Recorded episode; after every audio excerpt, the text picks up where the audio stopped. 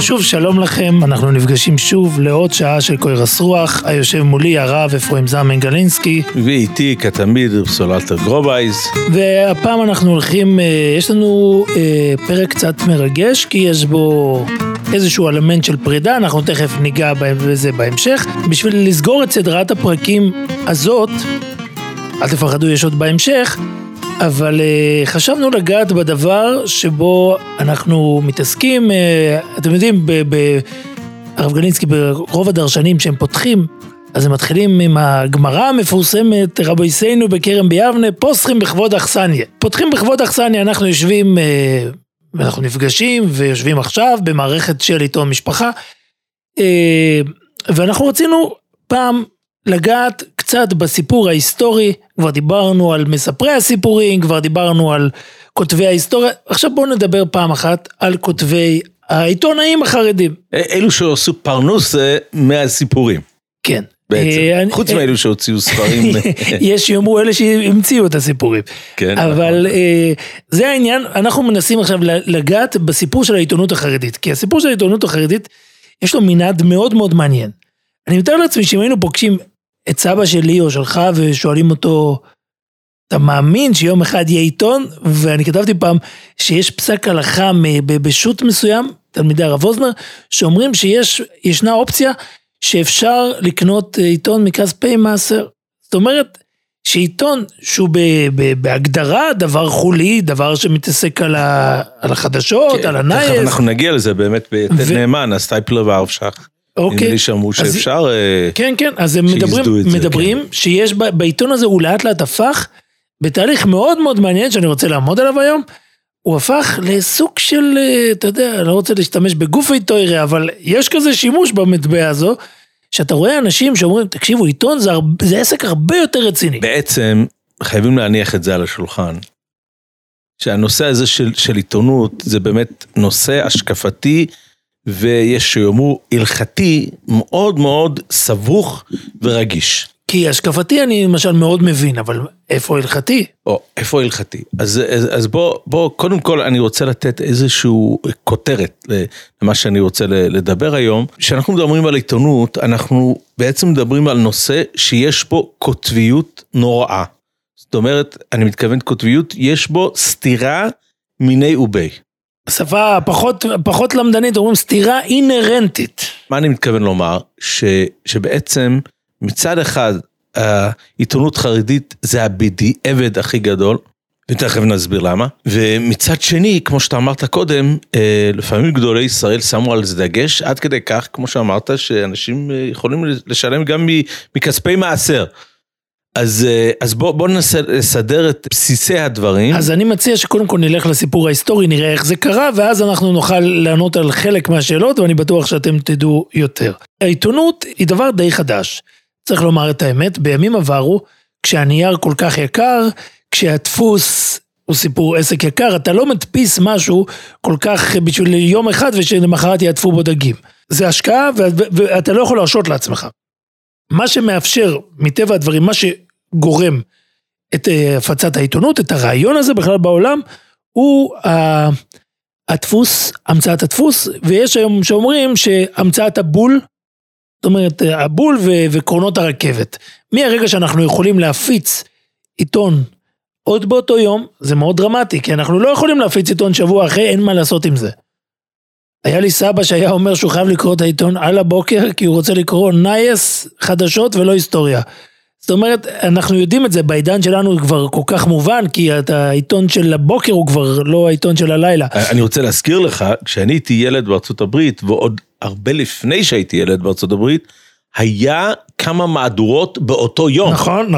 כן. היו עיתוני ערב, חושב שגם פה בארץ. היה morning edition ו-night edition, היה כמה מהדורות ביום אחד. אז מה שקורה, גם אף אחד לא האמין שזה כל כך, אתה יודע, פשוט להתיישב ולכתוב, אתה יודע, חדשות זה משהו שאתה מספר לחברים, אתה לא מתיישב לכתוב, אתה לא מקים מערכות, כאן אנחנו צריכים לומר שאם מסתכלים על ההיסטוריה, היום מאמרי הדעה וכל אלה הם השוליים של העיתון. העיקר העיתון הוא הידיעות, הסיפורים, הסנסציה, אבל מי שהקים את העיתונות היו דווקא מאמרי המערכת, הפובליציסטיקה, הם אלה שהקימו בגלל שפה עוד היה שווה לאנשים להפיץ את עמדתם, את דעתם, וכאן ההתחלה של העיתונים, כשאנחנו מסתכלים אחורה, אתה יודע, בתחילת המאה ה-19 מה שנקרא, וכאן אנחנו רואים את באמת את ראשית צמיחת העיתונות, וזה קורה במקביל לעיתונות הכללית, אבל העיתונות החרדית, אם אפשר לקרוא לה ככה,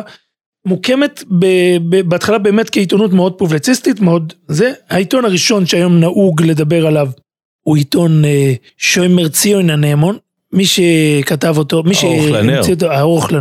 הארוך לנר, זה הרב של אלטונה, שזה יעקב יוסף אטלינגר. אטלינגר, נכון. וזה נחשב בדרך כלל לפלטפורמה הרבנית הראשונה. זה לא בדיוק עיתון חדשות, מי שפותח שם רואה מה שהיום נקרא חצי קובץ תורני. ויש בו מאמרים שעוסקים גם בענייני השעה.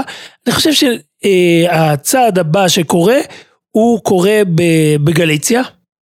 אנחנו עוברים במעבר חד מאלטונה, זאת אומרת מגרמניה לגליציה, הרבה שנים אחר כך, 1879, שזה למתת, ומי שפותח אותו זה עיתון שנקרא מחזיק ההדס, ומי שפותח אותו זה הרב של קהל מחזיק ההדס, או האדמו"ר של קהל מחזיק ההדס, שהוא האדמו"ר השני מבלז, מה שקוראים ביידיש עמית הלרוב. כן, תן לנו רק את הסדר של הדברים, יש את השר שולם, השר שולם זה האדמו"ר, זה הרשטרוף, כן, כזה יש עמית הלרוב, זה רב שיהיה בלזר, אוקיי, בישוע. ואחרי זה יש פרידי קירוב. שזה רבי סוחר. זה רבי סוחר דוב. כן, שזה אבא של אברהם בלזר, כן. אחרי זה יש דרוב זכרונו לברוכה, שזה הרב זכרונו לברכה. ואחרי זה יש את ייבדל לחיים טובים ארוכים. אז אנחנו מדברים בעצם על האדמו"ר השני. האדמו"ר השני מבלז, שהוא מקים, מי שעומד לצידו, זה עוד דמות מאוד מפורסמת, הרב של קרקוב, רב שמעון סופר, שהוא בן של החתם סופר, גם עליו יש סיפורים, הוא עומד לצידו, זה העיתון הראשון שבאמת מופיע בהתחלה, יש בו המון המון מאמרי דעה, השלב הבא שהוא יותר מובהק, והוא כבר פורץ מחוץ לחומות בל, זה עיתון של עוד איש מאוד מרתק, ששווה דיון בפני עצמו, רב אליהו עקיבא רבינוביץ', הרב של פולטובה. שהוא בעצם המקדימון של המודיע בעצם. כן, והוא מקים עיתון, שהיום יש לנו אותו שוב, עיתון הפלס, כך הוא נקרא, אחרי זה הוא עובר לעיתון המודיע באמת, והוא כבר מתחיל לזכות להסכמות ולתמיכה מאוד גורפת מכל גדולי הדור, בעיקר מה שאנחנו יודעים, גדולי האזור שלו זה האדמו"ר מגור, זה הרב שלנו עם רמז, והאדמו"ר הרש"ב מלובביץ'. אז רציתי רק לשתת את הרקע השקפתי לנושא, אתה באמת הסברת את השלבים השונים, ואת התאריכים השונים שבו הוקמו העיתונים החרדים, אבל רק ננסה להבין למה זה היה פריצת דרך בכלל, למה בכלל צריך שאיזשהו מישהו ייזום עיתונות חרדית, למה זה לא בא כדבר טבעי כמו שהעיתונות הכללית, למה היית צריך שגדולי תורה באמת ייכנסו לעובי הקורה, וכמו בעל הארוך לנר, או הרב של פולטובה, אדמו"ר מגור, למה זה היה נצרך? אז יש פה כמה סיבות, דבר ראשון, משום שזה לא דבר של תורה, אז יש פה... יפה, יפה, אז צריך לדעת דבר אחד פשוט, וכל אחד מבין את זה לבד, שליהודי אין שטח אפור, בעצם היהודי יש לו 24 שעות ביממה, בשעות האלו הוא מצווה להתפלל, לאכול, לישון ולנוח, וללמוד, או להתפרנס. אלו הדברים היחידים. אז אתה רוצה קצת להרחיב את זה, אתה יכול להגיד שמדי פעם ראיתי באמת, יש דבר שאני תמיד מוסר לתלמידים שלי, בפרט תלמידים שבאים מחוץ לארץ ורוצים להגיע לארץ ישראל לשנה ולהתחזק, אז המון המון פעמים יש את המעבר החד הזה, שהם פתאום הם רואים אורות, מה שנקרא, והם לוקחים את זה צעד אחד קדימה, ואני תמיד מראה להם, אני גם יפנה אליך את המקור הזה, אני חושב שזה דבר מרתק, יש חלק ווב של הסט הענק, מאיר עיני ישראל, על החופץ חיים, יש שם תיאור של שיחה שקיים החתן של החפץ חיים, מנדל זקס, עם השוור שלו. מנדל זקס שואל את החפץ חיים, איך צריך להיראות סדר יום של בחורי ישיבה? אז החפץ חיים, להפך מה שאנחנו חושבים, לא מתחיל מהלימוד. הוא אומר, צריך לישון 8 שעות בלילה, כמו שכתוב ברמב"ם, צריך לאכול כמו הלכס דרך ארץ, לא לאכול בחיפוזן, צריך להתפלל כמו שצריך, צריך מדי פעם גם לצאת ולהפוש בחוצות ולנשום אוויר. אז שואל אותו מנדל זקס, אז מתי הוא יצמח? בתורה מתי עליה? אז אומר לו חפץ חיים, אני מבטיח לך שאם שאר הזמן הוא יקדיש רק לתורה, הוא גם יצמח להיות תלמיד חכם. אז זה גם גדולי ישראל הבינו, במשך כל הדורות, שצריך גם זמן לפוש כמעט, כן? לא רק לנוח במובן הפיזי במיטה, אלא גם לצאת ולהתאוורר. פעם ראיינו את הגויינר מוישה ליפקה, שהוא התלמיד של הרב גוסטמן, אז הוא סיפר לנו שהתלמידים באירופה, בישיבות בליטה, היו בימי שישי, הולכים להתרחץ בים, אבל הם חבו אז בדרך, חלוך, חזור, אבל יש בהחלט מקום לפוש. אבל מעבר לזה, אין באמת מקום לתרבות פנאי של קריאה לכאורה בעיתונים.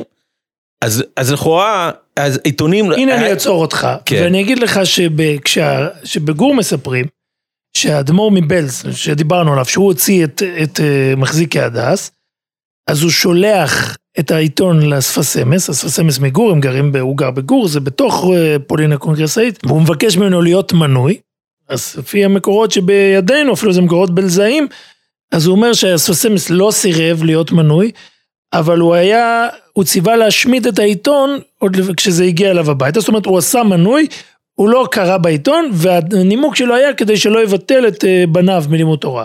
יפה, אז זה באמת, אם אתה מדבר על הנתונים הבסיסיים, על ההלכתיים וההשקפתיים, ככה זה היה צריך להיות. השאלה היא, מה קרה? בסופו של דבר, מה קרה ששינה את התמונה? אז כאן אנחנו מגיעים, ההגדרות הן מאוד מאוד ברורות, אנחנו יודעים בדיוק מה קרה. ואם תרצה, אני לוקח פה כמקרה מבחן, מה שנקרא, את האמרי מס מגור. האדמו"ר האמרי מת, מי שלא מכיר, זה האדמו"ר השלישי לבית גור, והוא, מה שקורה בו, הוא נמצא בתקופה מאוד דרמטית, כמו הרבה, הוא נמצא בתקופה... האם ניתן לומר שהאדמו"ר מגור, האמרי מס, הוא באמת האדמו"ר ש... המלכות שלו ערכה הכי הרבה זמן משאר האדמו"רים. זאת אומרת, הוא היה דמות דומיננטית משך כמה עשורים טובים. כן, 43 שנים. 43 שנים, דבר לא נתפס. זה מאוד מאוד, בגור רוב הקדנציות, אם נשתמש במילה, היו הרבה יותר קצרות. חידושי הרי מהרי ב7 שנים. אז אפשר לומר שהוא הדמות הדומיננטית. והוא מה שהוא עושה, הוא מבחין, שהיהדות החרדית, אפשר לומר, דוד זריצקי כותב עליו, הוא המקור, בגלל שהוא מבחין שיש רצוי ויש מצוי, ובתקופתו הרצוי והמצוי מתנגשים בפיצוץ חד, ומה שקורה שיש המון תחומים, שהיהדות החרדית לא השכילה לתת להם מענה. זאת אומרת, כמו שאמרתם, מסיבות מאוד מובנות של שמרנות, של ביטול תורה, מהסברים מאוד נכונים, יש בעיה והוא מתחיל לראות, בעצם היהדות החרדית הפקירה את השטח לגורמים אנטי-דתיים. כן, והוא מתחיל לראות שבעצם העיתונות בשטח כבר תופסת. העיתונות זה רק אחד מתוך 20 מהפכות שהוא עשה, הוא אחד מהראשונים שמזהה את הפוטנציאל, את הסכנה שאין לבנות חרדיות בתי ספר ללמוד, והוא מזהה שיש בעיה עם ספרות, הוא מזהה שיש בעיה עם מפלגות, הוא מזהה שיש בעיה עם מפלגות פועלים, בכל מקום, לא בכל מקום הוא ממציא את זה, זאת אומרת ברוב המקומות הוא מאמץ מודלים. הוא תומך באנשים שיזמו. הוא תומך באנשים שיוזמים, ולפעמים הוא ממש כאילו, הוא ממש מסתכן, והוא קצת מקדים את זמנו, כי הרבה בתקופתו לא תופסים את זה. מה פירוש הוא מסתכן? ממי היה צריך לפחד? אדמו"ר מגור היה הדמות הכי מרכזית בפולין. אבל הוא סופג התנגדות מבית ומחוץ, והנה אני אתן לך עוד רגע דוגמה, כשהוא מתחיל להוציא את העיתונות, זה קורה שנה אחרי שהוא עולה להנהגה, אביו נפטר בתרס"ה,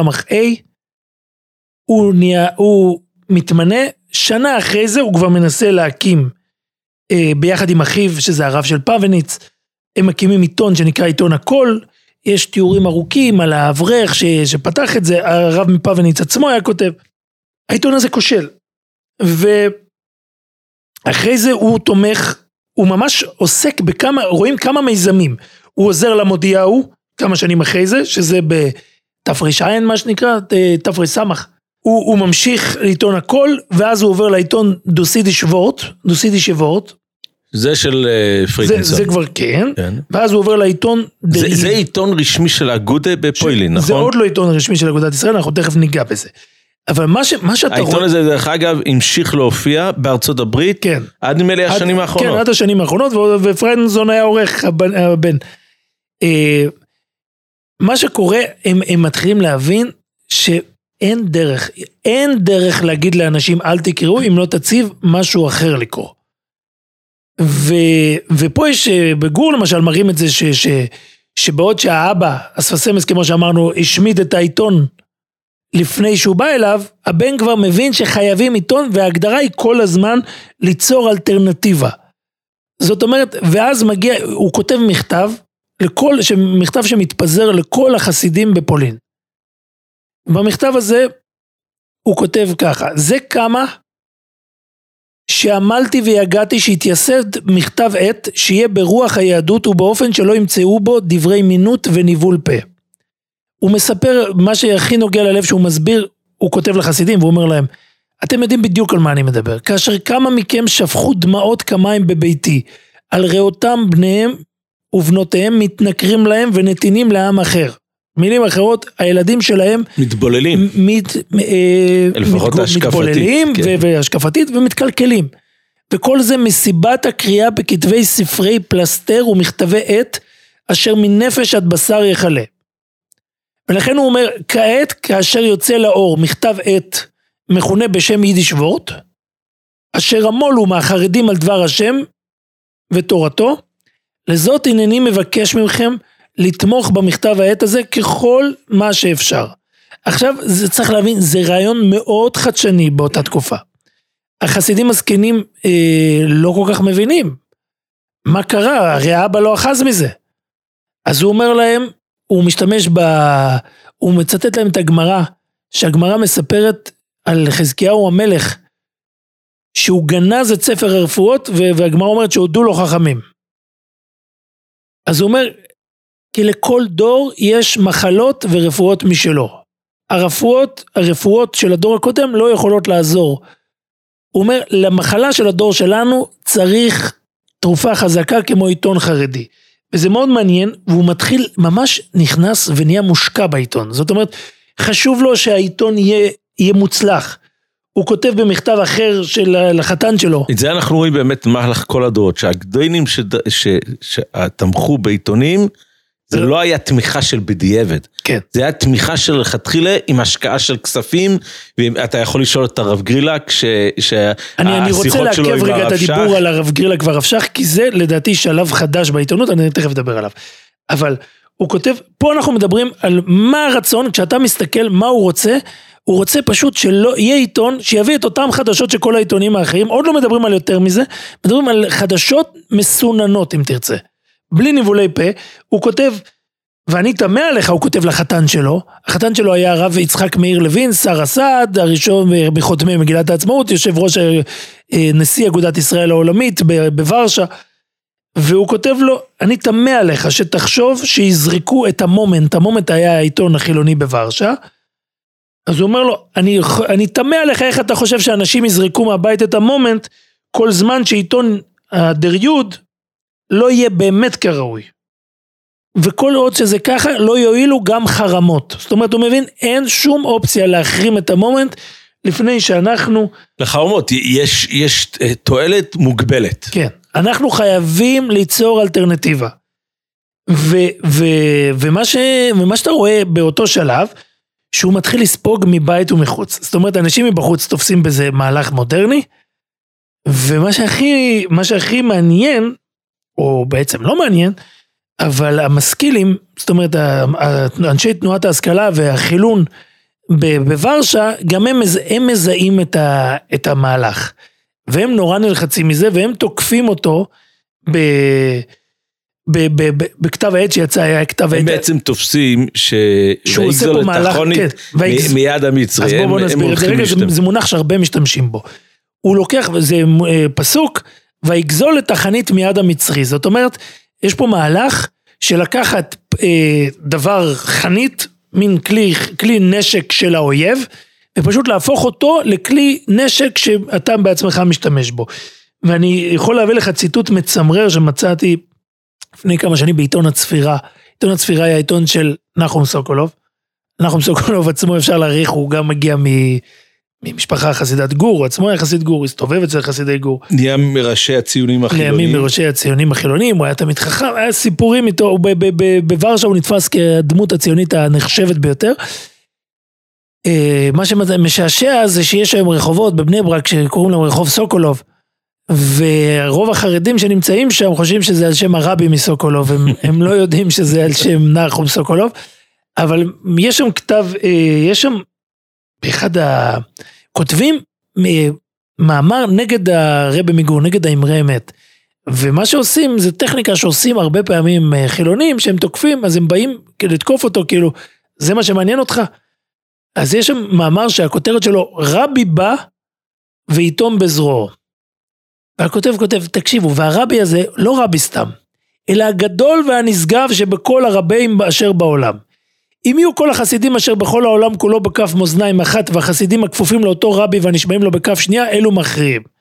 זה באזור הפולני באמת הגור מאוד בולטים, הוא מביא פה את השם של האמרי אמס, וכבוד קדושת שם תפארתו, של אותו עיתון שבזרועו זה דוסידי שבורט. והנה, רבי זה, אשר ריבו רבבות יהודים מייחלים להגה מפיו כי יצא, באו מכריז דוסידי שבורט קנו. היו מסיים ביד מול עיתון זה, בתקופה בה הולכים עדינים ומתגברים. זה כל מה שיש לרבי, לגדול שבכל הרבים אשר בעולם להגיד בימים אלה לחסידיו. שזה מראה לך, כמה את הציניות, זאת אומרת, הם מבינים... לפעמים האויב הכי גדול, להשתמש עם הטיעונים של הקנאים בתוך המחנה. ועכשיו אני רוצה להראות... הכל שאלה היא מה המטרה שלך בטענה. ועוד מה שאני רוצה להראות, שבאותה תקופה, הוא לא היחיד האמרי אמס, בכלל בפולין יש התעוררות מאוד גדולה, יש רבי נוסף שאתם מכירים, האדמו"ר השם משמואל מסוכותשוב, שהוא בן של אבני נזר, והוא כותב ככה, שים לב להפתעה, וכבוד קדושת אבי, האדמו"ר הגאון הקדוש, זאת אומרת שזה אבני נזר, הציע את הרעיון הזה של הקמת עיתון לפני עשרות בשנים, וכמה דיון נשתפחו, וכמה קולמוסים נשתברו. זה ממש מפתיע מה שאתה אומר, כי אבני נזר לא היה ידוע לכל הפחות לי, כמישהו שמתעסק בענייני הכלל, אבני נזר היה הטיפוס הפר אקסלנס, מה שנקרא, המסוגר, שיושב ולומד, בעומק העיון, עם תלמידים מובחרים, גם זה בקושי, הוא נתן להיכנס אליו, רק לקבוצה מאוד מצומצמת של למדנים, והוא זיהה את הבעיה, והוא בעצמו עלה על הפתרון הזה. והוא ממשיך לפרט גם מה הבעיה, וכבר ניכר למדי כי רבים חללים הפילו העיתונות החופשית, וכולם מודים כעת לנחיצות עיתון נקי.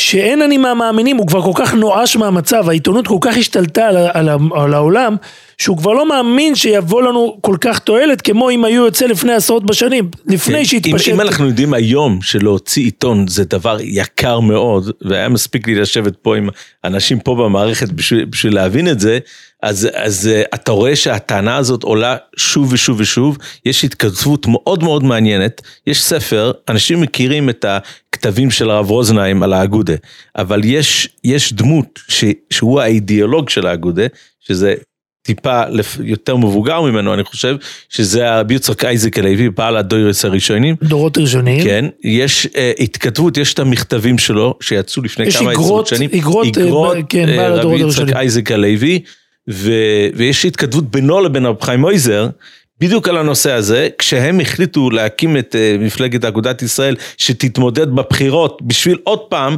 באותו סיבה, כי הנושא של עסקנות פוליטית, הייתה מופקרת לחלוטין, לצירים החילוניים, שהיו מייצגים גם את החרדים, אז הם זיהו באותו זמן גם את הבעיה של העיתונות, שזה מופקר לידיים חילוניות, והם הציעו את שתי הפתרונות בבת אחת, גם את הקמת המפלגה, ונדמה לי שחיים עוזר ממש שזה תלוי אחד בשני, בסופו של דבר זה נפל על חוסר אמצעים.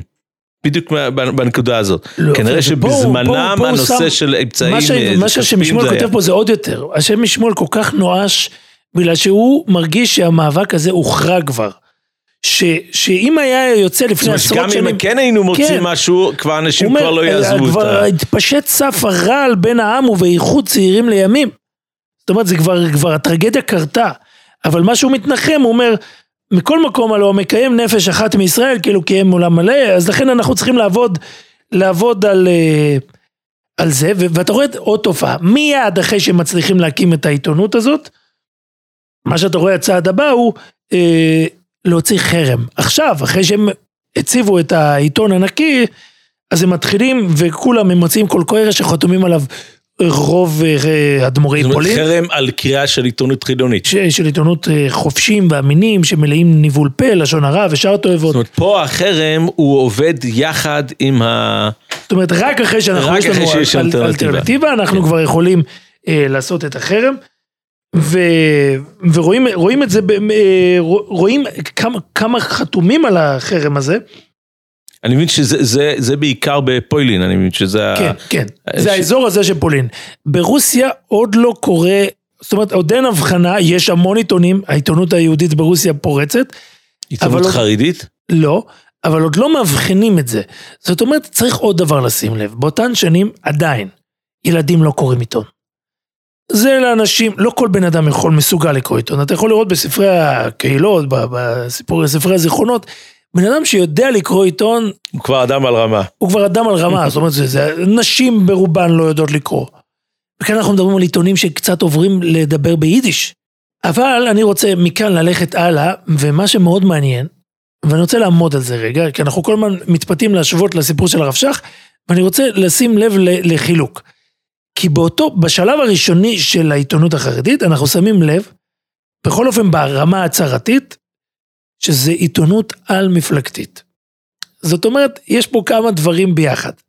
האמרמס למשל, מתחיל לחשוש, מה יקרה, אתה יודע, חסידים הם קצת עלולים להיות, מה שנקרא, אתה יודע, היום קוראים לזה שוונצים, עלולים לתפס על זה מדי חזק, אז הוא לא רוצה שהעיתון יהפוך לחפץ של קדושה. אז הוא כותב באותו מכתב, האמרמס כותב לחסידים, לבל תחשבו כי כוונתי שתהיה הקריאה במכתב ועת כמצווה מחויבת. לא כן. צריך לאזן את הדברים. כן, כי אם נמצא בתוך אחינו בני ישראל, מי ששומר עיניו מבלי להביט ולהסתכל חוץ מדלת אמותיו, דלת אמות של ההלכה, ואינו קורא בשום מכתב ועת, מה טוב ומה נעים, כמותו ירבו בישראל. אולם לפי הנשמע הוא כותב, אז כזה תופעה זאת יקר במציאות. זה נדיר לשמוע כזה דבר. השליה העצמית זאת בעצם... לא, ולכן הוא אומר, נכון שאני עם המחזיקים והמסעים בהופעת היוד, הדריד, אבל עם כל זה, כי אני שומע שנעשה קבע, התחיל להיות, כיוון שהרב מאוד מחזיק מהעיתון. זה יהיה מצווה. אז באיזה בתי חסידים, זה שטיבלך, התחילו לקרוא מכתבת בבתי השטיבלך, הביאו את זה לשטיבל כדי לקרוא ביחד. אז הוא אבקש להשתדל למנוע מזה. כי בית חסידים מקדש מעט. זה מרתק לראות את זה, איך שהאדמו"ר הוא משחק פה עם משהו. כן, כל הזמן נאלץ. והוא מנסה לאזן. ממש ככה, ממש ככה. לשמור על הקלקול, אבל לא לקדש את העיתון, שהוא בעצם דבר חול. זה בדיוק מה שאמרתי לך קודם, אנחנו מתעסקים עם דבר שהוא בדיעבד גדול. כן, יש בו מתח, יש בו מתח. ולכן הוא אומר, לא לקרוא בזה, לא בבתי מקדש מעט, וגם בבית, לא בעיתים המקודשים, שבת וחג, שבת ויום טוב, שזה מאוד מעניין, וכאן אני כבר חייב לשים, בלי קשר, את מה שהחופץ חיים בספר תורת הבית, יש לו ספר תורת הבית, שם הוא כותב, הוא גם מאוד מתנגד בזה, והוא כותב, אפילו אין בעיתון, שום תערובת מינות וליצנות כלל, אתה רואה שהוא כבר מכיר עיתונות חרדית, רק דברים בעלמה, מה נשמע בצרפת, והאירלנד וכדומה, הנותן נפשו לזה ומבטל על ידי זה מדברי תורה, הוא בכלל המחליף אבנים טובות של כמה אלפים על שטרות מזויפים. אוי לאותה בושה, אוי לאותה כלימה. בכל אופן, אני חייב להבחין שבשלב הראשון, רק, וחייבים לשים את זה בצורה ברורה, לא יודע אם זה יהיה נעים, אבל האדמו"רים החסידיים, שהם מטבע הדברים מתעסקים גם עם פחות תלמידי חכמים, ועם העמך הפשוט, אז הם מזהים את הסכנה. זאת אומרת, עדיין ככל שאתה, זה נתפס עדיין כסיפור בלבטי, לכתוב בעיתון, זה אף אחד לא חושב שזה אינטרס חשוב, ודאי לא בליטה, זאת אומרת, עדיין צריכים ללמוד, ואני חושב שזה ייקח המון המון שנים, אנחנו נדבר כמעט, ייקח המון המון שנים, עד שגדולי ליטה יכריעו, שאין מה לעשות, חייבים להצטרף לזה, וחייבים לקדש את זה, עד כמעט תשמ"ה, שזה המהפכה. זה, זה, זה, זה עשרות שנים אחר כך, עשרות. ועכשיו, עוד תופעה שצריכים לחדד, זה על העל-מפלגתיות. זאת אומרת, האמרמס באותו מכתב כותב, תקשיבו, אני לא מקים פה עיתון כדי שייצג אותי. זה לא הסיפור. אני צריך עיתון נקי, מצונזר, מה שכתוב שם לא על אחריותי. אני חושב שהאמרמס תפס באיזשהו מקום, שברגע שזה יהיה משהו שהוא מאוד מאוד מגדרי, הוא עוד פעם מפספס את כל המטרה שלו. האמרמס לא הרי בא לשמור רק על חסידי גור, הוא בא לשמור על היהדות החרדית בעולם. זה בדיוק מה שאתה אומר, כי באותו מכתב של השם משמואל, שציטטנו מקודם מסוכתשוב, הוא מוסיף עוד 3 שורות, שבהם אתה רואה, שהוא מנסה להסביר למה לא הצליחו להקים את העיתון בזמן שהאבא שלו אמר, שרבים מהנסוגים אחור, אנשים לא רצו לעשות את הרעיון הזה, מחשש שלא יהיה העיתון, נעשה קניין אחת הכתות להשתמש בו לתועלתו הפרטית. זאת אומרת, מי שמבין, הוא לא רוצה שאחד המגזרים, אני מתאר לעצמי על איזה מגזר ספציפי מאוד הוא התכוון בפולין, על חסידות, היום נהוג לומר חסידות מאוד מרכזית, שהוא חושש שהיא תשתלט ותהפוך את זה לשלה. ולכן צריך עיתון שיהיה קניין ציבורי ושלא יהיה יד אחת הכתות שולטת בו. וכאן אתה שם לב שגם באותו מכתב יסוד, האמרמס מצטרף לעמדה, והוא כותב, לבל תחשבו, כי כוונתי בהתעוררות לחתום על מכתב העת הזה, ולהיות מסכים ומעורר אחרים, להסכים על העניין הפוליטיקי, זאת אומרת, העניין הפוליטי, של עניין המדינות בו יאמר, זאת אומרת, מדיניות החוץ. צריך להבין דבר אחד, באותן שנים אנחנו נמצאים, יש ספר שנקרא, עיתונות יהודית שהייתה,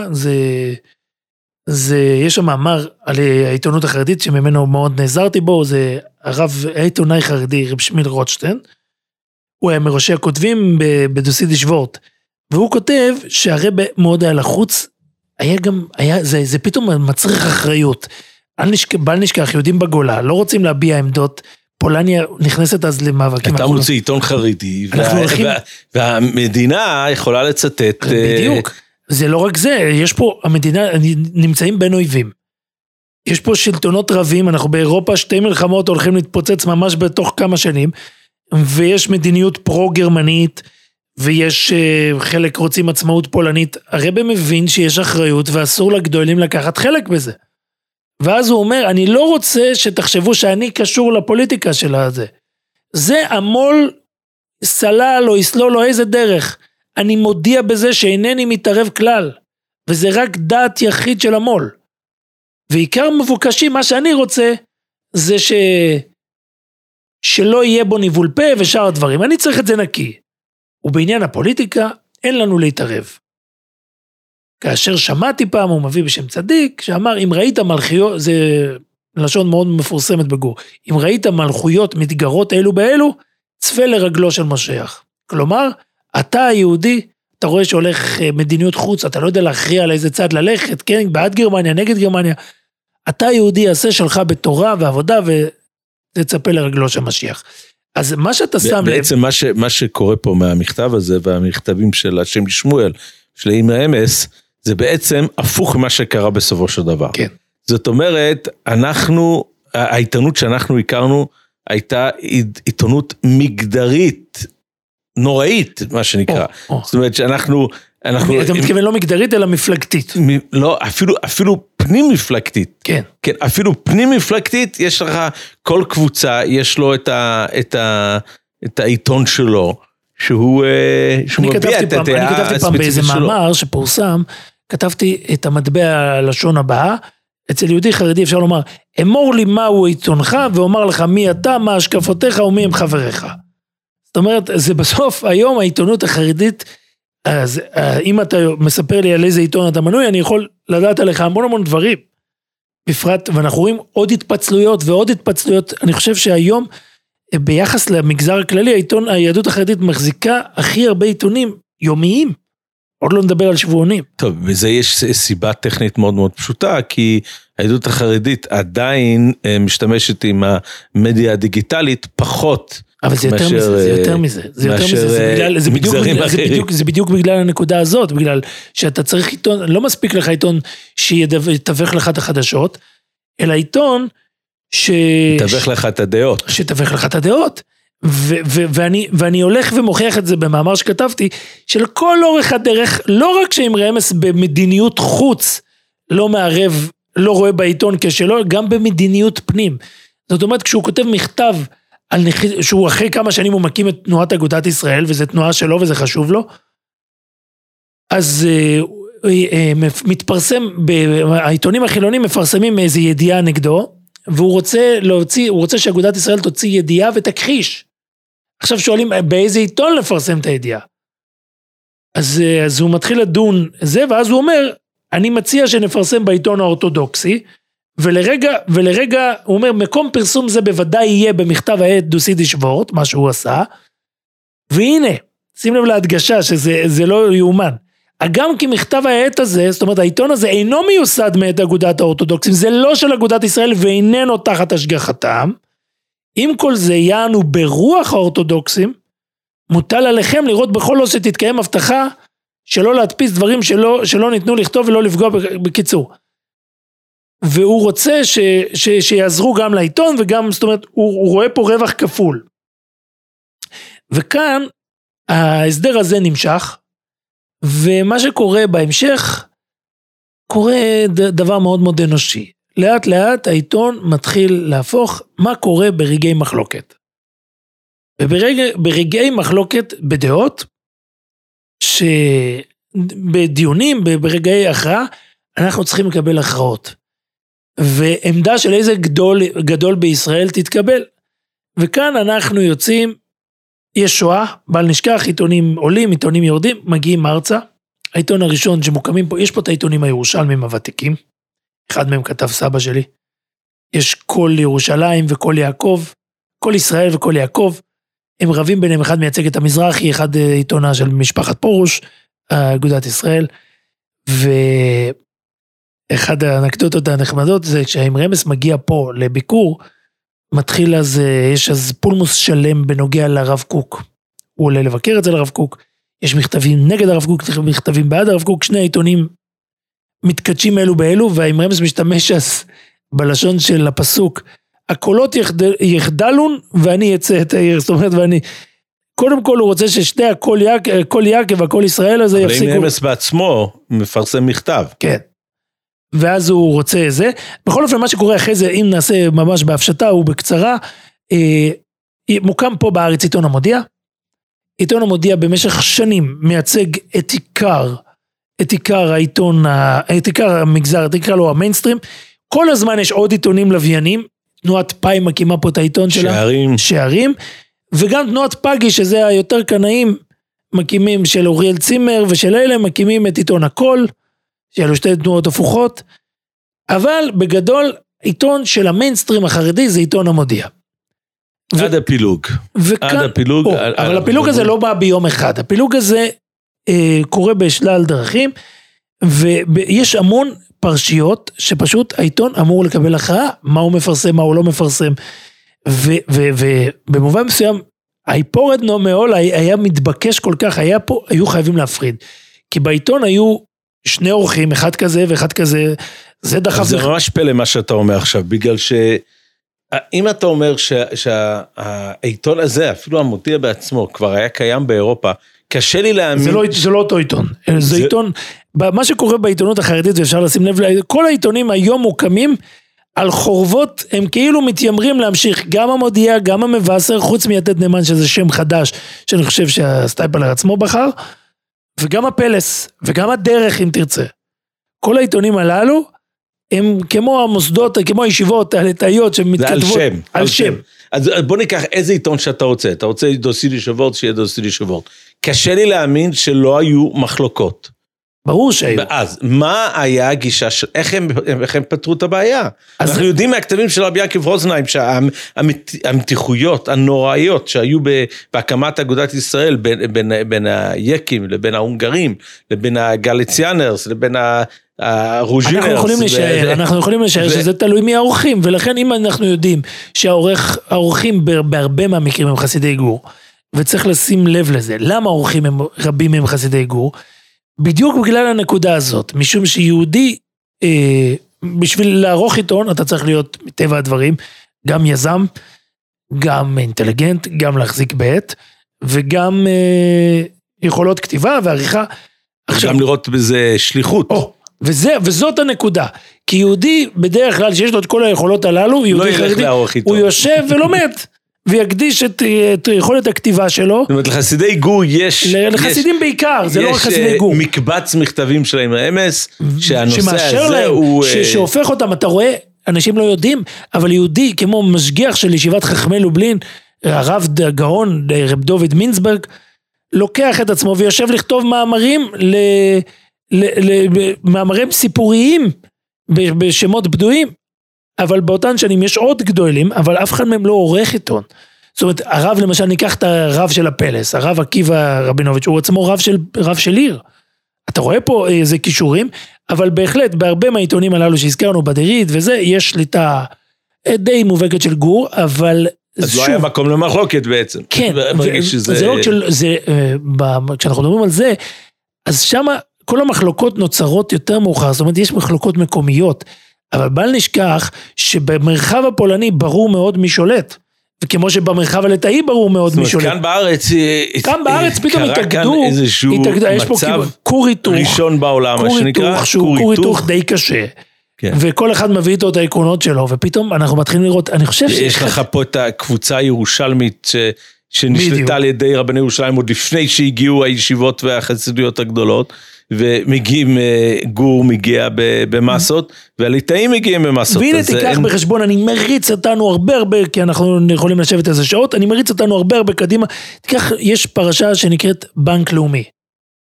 בנק לאומי זה פרשה... אתה צריך להסביר לאנשים הצעירים. פרשה בנק לאומי מימן חפירות בקברים. בטבריה.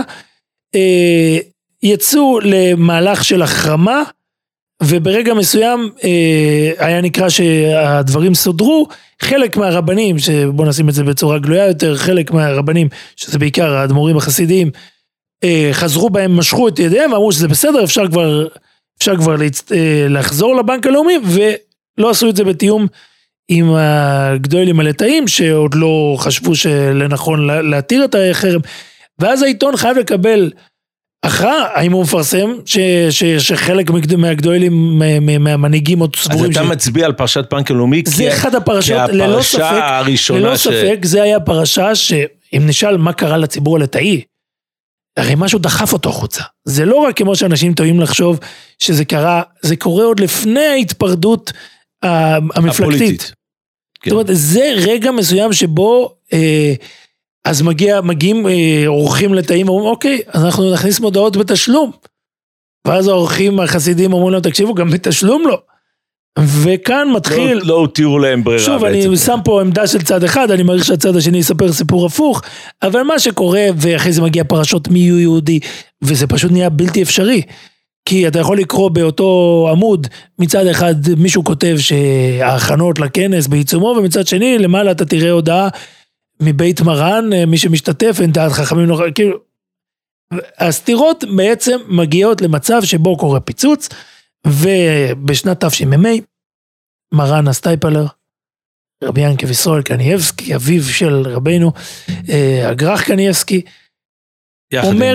אומר 3 מילים, שעתידות להדהד, ממוז הצייטונג, 2 מילים, ביידיש חייבים עיתון, זאת אומרת, ואני מאפיין את זה, ואני לא בטוח שאני צודק, אבל אני חושב שאני מאפיין את זה כרגע שבו, כפרשת המים. מהרגע הזה, כל עיתון מתחיל לייצג עמדה תורנית. עיתון מעכשיו הוא לא רק, זאת אומרת, זה גם קרה עד עכשיו.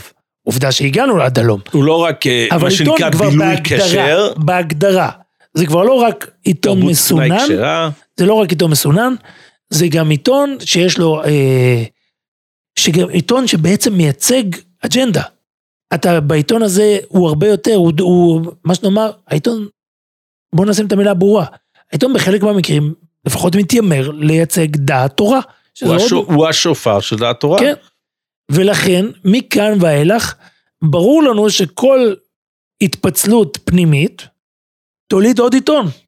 כי הדבר הראשון שאתה עושה כשאתה מתפצל, אתה מבין שאתה לא יכול להמשיך עם הדעת תורה שלו שלך, ומכאן יצאנו ל5-6 עיתונים. אבל אתה הבטחת לי שאתה תתייחס להדרכות המפורטות של הרב שך לרב מוישה גרילק, בייסוד של יתד נאמן. הרב שך מודיע לרב מוישה גרילק, מוישה גרילק הוא העורך הראשון של יתד נאמן. אחד משני העורכים לדעתי, אני חושב השני היה הרב חסידה, וסתם אני חייב לספר לך אנקדוטה ששמעתי בעצמי מהרב גרילק, שיעריך השם ימיו בטוב. הרב גרילק מגיע מבית חסידי גור, והוא התבקש אישית על ידי הרב שך לבוא ולערוך את העיתון. והוא חש במלכוד. רגע, אנחנו צריכים לציין שהרב גרילק הוא בא ממשפחה של חסידי גור, כן. הוא למד בכל תורה ובפונוביץ'. כן. זאת אומרת שיש לו רקע אישיותי מובהק. יש בו רגליים לשני הצדדים. כן. והוא נקרא על ידי הרב שך לבוא לערוך את יתד נאמן. והוא חש לא נעים, אז הוא שלח יהודי להגיד לרבי מגור, אלף שמחה זה היה אז, בא ואמר לו שהוא רוצה להגיד שזה לא, אין לו שום כוונה חלילה, גם הוא וגם הרב חסידה, הרב חסידה מגיע מבית חסידי של סטריקוב, אין להם שום כוונה לפגוע, הם רוצים בעיקר, הם התבקשו על ידי גדולי ישראל, הוא אומר לי שהאלף שמחה אמר שהוא מבין, וכל מה שהוא מבקש, זה שהם ישלחו באותו לילה, היה הפגנה שהוא עשה הפגנה, נגד המורמונים, בניין כן, של המורמונים, כן. הכנסייה המורמונית מול הכותל, בהר הצופים, אמרו, תשלחו לשם כתב. והוא אומר, כאילו, הוא הבין את זה. זאת אומרת, אני רוצה לספר את זה בהגדרה, משום ש... גם עליו שמחה הבין... הבין כנראה שלשם זה הולך. שקבוצה שמרגישה שהיא חייבת עיתון, שישקף את דעת התורה שלה. שאי אפשר יותר ביחד, שכל הצדדים, זאת אומרת, אני רואה בזה סוג של הסכמה. להתפרדות הזאת. לפעמים השלום הכי גדול הוא בהיפרדות. כן. לפעמים כשהחיים פסוק, ביחד. פסוק, אל נא תהי מריבה. כן. ועוד כמה אנקדוטות שאני רוצה לשים לב, על הגדולים שמאוד מושקעים. זאת אומרת, אנחנו יודעים, כן, אני דיברתי עם כמה מהאורחים, הרב שך בעצמו, שזה כבר משהו שהוא מאוחר, אנחנו לא מצאנו גדול בישראל שעשה את זה לפניו, יושב עם האורחים שלו, ודן איתם לפי מה שאני שמעתי, לפעמים הוא הגיע לרמת הגרפיקה, הוא רצה שזה יהיה עיתון מקצועי, עיתון רציני, שיהווה אלטרנטיבה, הוא אמר לו... זה אני חייב לציין, שגם במכתבים של הרב חיים מויזר, בביצוקי איזק הלוי, הנושא הזה של עיתון על רמה, חוזר שוב ושוב, ולא נעים לי להגיד, אבל מכיוון שזה מודפס, אתה יכול להסתכל על זה לבד שם. הרב חיים מויזר משתמש עם הלשון, שעיתון הפלס, זה לא מספיק, כן. בגלל שזה לא... זה לא יגרום לאנשים נדמה לי שהוא משתמש עם המינוח שהלשון שם יש שם איזושהי בעיה עם הרמה הלשונית של העיתון. אנחנו יודעים, יש הרבה להעריך בזה, יש כמה אנקדוטות מעניינות, כמו למשל בגור תמיד מספרים שיום אחד היה כמה דברים שהגיעו מכתבים עם רמז, הוא היה עוקב, היה קורא כל בוקר את העיתון. יהודי שאני לא צריך לספר איזה מתמיד מופלג הוא היה, אבל כל בוקר הוא היה קורא את העיתון, במה שלפי התיאורים בשניות, והיו לו הערות והוא היה שולח אותם במכתב. פעם אחת, עיתון דריד, התקיף את נשיא המזרחי, אשל פרבשטיין, ועם רמז שולח מכתב, בין 3 מילים יש את המכתב הזה מצולם. דמו של פרבשטיין מי יתיר לכם? זאת אומרת, הוא עומד על זה מאוד, זה שאתם רבים ממישהו לא מתיר דמו, זה סיפור אחד מעניין. סיפור שני מעניין, זה שבאחד הימים, ועוד דבר שהוא מאוד מאפיין, זה היום, ליד התאריך של העיתון, ליד התאריך היומי, כתוב גם מהו הדף היומי של אותו יום. שזה התחיל מאותו יום שבו התקבלה החלטה שבכנסייה הגדולה של אגודת ישראל. אם תרצה, סתם, אני יוצא רגע בנקודה הזאת. אם תרצה, זו עוד הוכחה שלא באמת הצליחו לשמור את העיתון ניטרלי. הנה עובדה, מהרגע שבו התקבלה ההכרעה של אגודת ישראל להתחיל ללמוד דף יומי, אז אתה קורא כל בוקר, היום, יום ג' כך וכך לחודש, דף יומי זה וזה. ומה שקרה שישב איזה עורך לא מומחה, וכל בוקר מה שעושה הוא הקפיץ עוד דף. עכשיו אף אחד לא שם לב, יום אחד מגיע מכתב מאמרי אמס, שהיה כידוע חובב ספרים גדול, אז הוא אומר, אני ראיתי שאתה כותב שיש לך, אני חושב שזה מסכת מגילה, דף שכבר בש"ס שלנו אין כל כך הרבה דפים, אז הוא אומר, אולי יש לך את הדפוס הנדיר ההוא, שבו יש חלוקה שונה של הדפים לפני דפוס ונציאה, אני מוכן לשלם על זה הון גדול. זאת הייתה הדרך שלו להעיר להם. יש לנו עוד המון המון מה לדבר על עיתונות, ואנחנו לא יכולים לא לדבר על השלב האחרון בעיתונות, אני יודע שאתם נוגעים בזה, אז אני אדבר.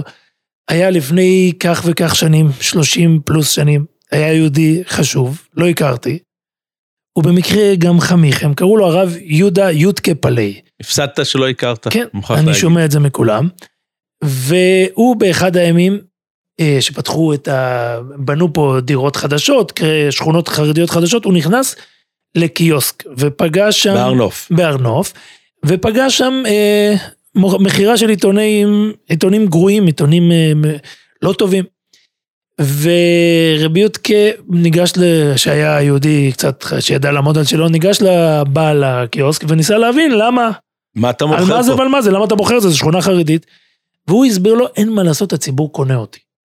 ואז רבי יודקה הבין משהו, שלב נוסף בעיתונות החרדית, שמסתבר שאחרי שגמרנו לעשות את השלב הזה של האבולוציה, שבו כל לידה חייבת עיתון לעצמה, לציבור החרדי עדיין חסר עיתון על מפלגתי, כמו שהיה בהתחלה, שינסה לתווך בין כל הצדדים, וגם שיעשה את זה בצורה יותר מקצועית, שיביא קצת יותר דברים סיפוריים, ורבי יודקה הבין, וזה היה הרגע שבו הוא הצטרף למיזם, וכך בעצם על רגל אחת, בהמון המון קיצור, הוא קם עיתון משפחה שמחזיק עד עצם היום הזה. אני חייב להוסיף לך, שלב נוסף בסיפור, זה על הקמת העיתון באנגלית, כן. עיתון משפחה באנגלית, שהעיתון נוצר בעקבות טיסה מיוחדת של גדולי תורה ונדבנים לרוסיה אחרי נפילת המסך הברזל, על ידי ארגון שקראו לזה הוועד לאצולס נדחי ישראל, היה יהודי צדיק בארצות הברית שקראו לו מורדכי נוישטט, שהוא קיבל לעצמו לצאת למדינות מאחורי מסך הברזל שנפל, ולחזק שם קהילות ולקרב יהודים, והוא היה מטיס לשם נדבנים וגדולים בשביל לראות מה המצב. על הטיסה הזאת היה גיסי היקר בליאור פלי, ואחד מגדולי הפויסקים בארצות הברית, שכאן בארץ המון אנשים משתמשים עם הספרים שלו, קוראים לו בעל הבדי השולחון, פייבל כהן. כן, רב. ופייבל כהן אומר לגיסי, אומר לו, תשמע, אני מתקשר כמה פעמים למערכת, ואני מתחנן עליהם, תוציאו מהדורה באנגלית. כי יש בארצות הברית המון אנשים שקוראים Time Magazine או Newsweek, מי שיודע מה זה יודע, זה איזשהו מגזין צבעוני מאוד מאוד יוקרתי כזה, כן. חשוב, ואומר, זה מסתובב בבתים, והתוכן שם נורא והיום, אנחנו חייבים ליצור משהו על רמה במקביל. אז גיסי שאל אותו, איך אתה מציג את עצמך שאתה מתקשר? אז הוא אומר, אני פייבל כהן. הוא אומר, תודה רבה, מאיפה המזכירה במערכת אמורה לדעת שהיא מדברת אחד מגדולי הפויסקים. ומהטיסה הזאת יצאה היוזמה של הקמת העיתון באנגלית, שהיום עובר כבר את העיתון באנגלית. זה אנחנו נשאיר בוויכוח, אני מייצג את המשפחה בעברית, ואני לא מוכן לשמוע את הנתון הזה. טוב. עכשיו ברשותכם הרב גלינסקי, כמה מילים אישיות על הפודקאסט. ככל שזה נשמע, אנחנו יוצאים עכשיו להפסקה קצרה. אנחנו מסיימים עכשיו סדרה אחת של 8 מפגשים. של 8 מפגשים, שבהם דנו על הרבה דברים. אנחנו יוצאים מה שקוראים לזה להתארגנות מחודשת, אנחנו נחזור בעזרת השם. אני רוצה להגיד לך, שמאוד מאוד מאוד הופתעתי. אתה יודע, שהתיישבנו בפעם הראשונה להקליט, לא חושב, שאלנו את עצמנו כל הזמן, מי כבר יקשיב לדבר הזה? וברוך השם, אתה יודע, הגמרא אומרת, יהי רצון שישמעו אותנו, בקיצור שמעו אותנו הרבה יותר ממה שחלמתי. יהודים רציניים מאוד מאוד. אני מקבל המון תיקונים והערות, כמעט על כל נושא. היום קיבלתי מייל ממישהו, שאני לא יודע את שמו. הוא כותב רק איזה מספר טלפון, זה נראה לי בחור בפונוביץ', שדיבר איתי על, במקום לדבר על הפודקאסט הקודם שלנו, על הנושא של סיפורי צדיקים לתאים, הוא פשוט נתן לי אוסף שמראה מקומות לתאים. תראה מה החזון איש כתב, מה זה כתב, מה... כאילו אנחנו, יש לנו קהל מסתבר איכותי, לפחות יותר ממני, הרבה מהם תיקונים והערות, וחלק מהם מעידים על פספוס, ואכן זה האופי של דיבור, הדיבור כשאתה מדבר אתה לא זוכר כל דבר. רק כדאי אבל לציין משהו, אנחנו מאוד מוגבלים בזמן, ואנחנו לא מצליחים להכניס את כל מה שאנחנו רוצים להגיד. ויש פה, אתה יודע, אם אנחנו באים עכשיו להודות, אז קודם כל אני חייב להודות לכם, אבל יש פה המון המון אנשים שעומדים מאחורי הדבר הזה, יש, אנשים לא יודעים, אבל אנחנו לא כל כך מדייקים. יש פה עורך מסור מאוד. יש פה עורך מסור שממש יושב, אנחנו מפטפטים שעה, והוא אחרינו עובר, מנקה, מנקש, ממש עושה עבודה, קוראים לו רב פיני פלי, ויש לנו תמיכה מכל המערכת, וכל מה שאני יכול להגיד, שבעזרת השם אנחנו, כמו שאומרים, לא נפרדים, אנחנו מקווים לשמוע ממכם, כמה שאפשר, תתנו לנו הערות והערות בעין, באלף, שנדע כיצד להתקדם. אני רוצה להודות באופן אישי לכם, הרב גלינסקי, הייתם... מה אנחנו נעשה? אנחנו, אמרתי לך בתחילת הדברים, שאני לא נותן בזמני בשביל לשבת איתך על קוסטי, אז אנחנו מתחייבים בעזרת השם ובלי נדר לחזור ולדבר.